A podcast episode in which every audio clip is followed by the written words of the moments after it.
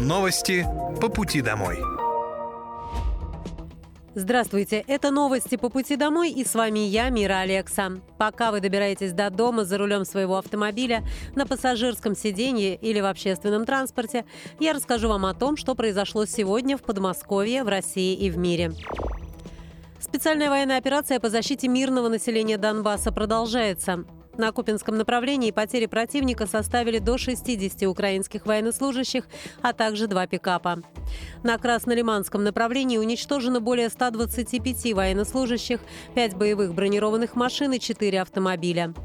На Донецком направлении за прошедшие сутки потери противника составили более 235 военнослужащих, две боевые машины пехоты, четыре автомобиля, артиллерийская система М777 производства США, три самоходные артиллерийские установки «Краб» польского производства, гаубица МСТА-Б, а также самоходная артиллерийская установка «Гвоздика».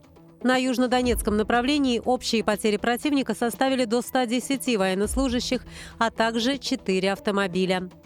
На запорожском направлении уничтожено до 75 украинских военнослужащих, танк, два автомобиля, две артиллерийские системы М777 производства США, гаубицы МСТА-Б Д-20, а также орудия М119 производства США.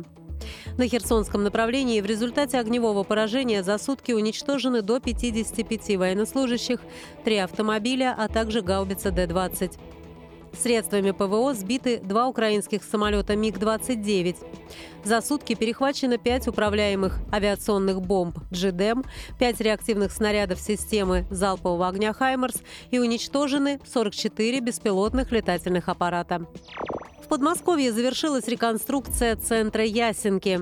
Центр реабилитации, где проходят лечение участники СВО, реконструировали и оснастили современным оборудованием по поручению губернатора Московской области Андрея Воробьева.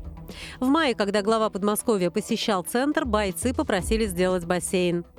Центр открылся в 2007 году на базе детского пионерского лагеря, а с февраля этого года стал принимать вернувшихся со своего бойцов. Конечно, инфраструктура требовала модернизации, о чем нам говорили сами ребята. Они просили построить и бассейн, поскольку вода очень помогает в восстановлении, отметил глава региона. Он подчеркнул, что работы по строительству бассейна идут полным ходом. Его планируется сдать в эксплуатацию в конце 2024 года. Кроме основной чаши, в нем сделают гидромассажную чашу, а также установят спецустройство для спуска или подъема. Еще там появятся акватренажеры, водная беговая дорожка и брусья для бассейна. Кроме этого, в Центре реабилитации обновили оборудование.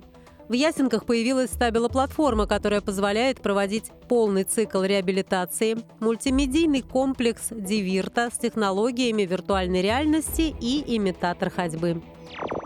2300 семей переселили из аварийного жилья в Московской области с начала этого года. В регионе продолжается реализация национального проекта «Жилье и городская среда».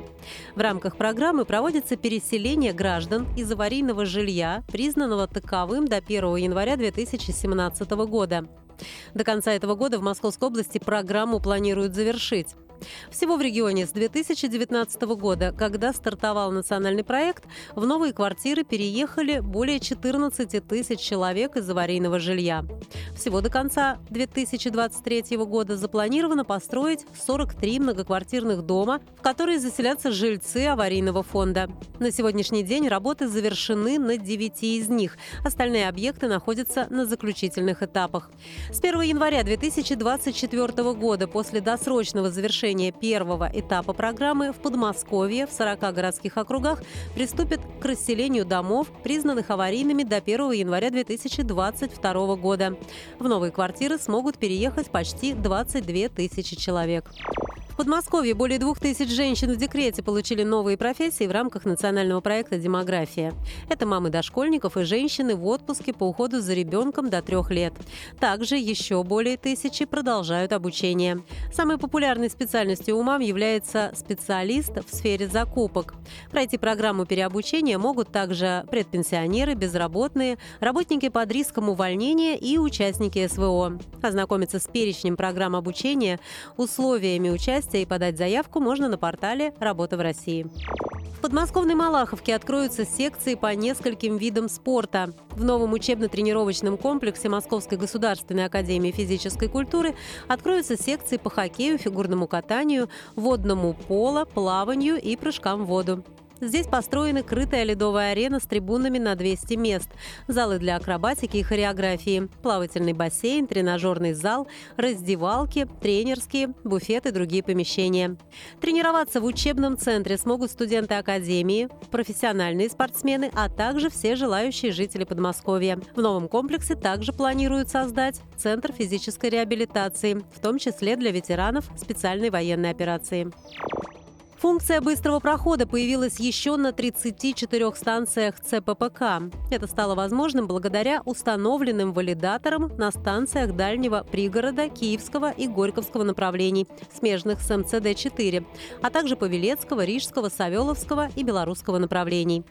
Установка валидаторов на 34 станциях направлена на повышение качества поездок для 34 тысяч пассажиров, которые пользуются ими ежедневно. Теперь они смогут оформлять билеты через мобильное приложение и покупать абонементы на 10, 20 или 60 поездок. Для льготников также стала доступна функция быстрого прохода, благодаря которой больше не нужно оформлять билет для каждой поездки. Достаточно раз в год активировать услугу в кассе и далее прикладывать социальную карту к устройству. Это были новости по пути домой, и с вами была я, Мира Алекса. Желаю вам хорошей дороги и до встречи. Новости по пути домой.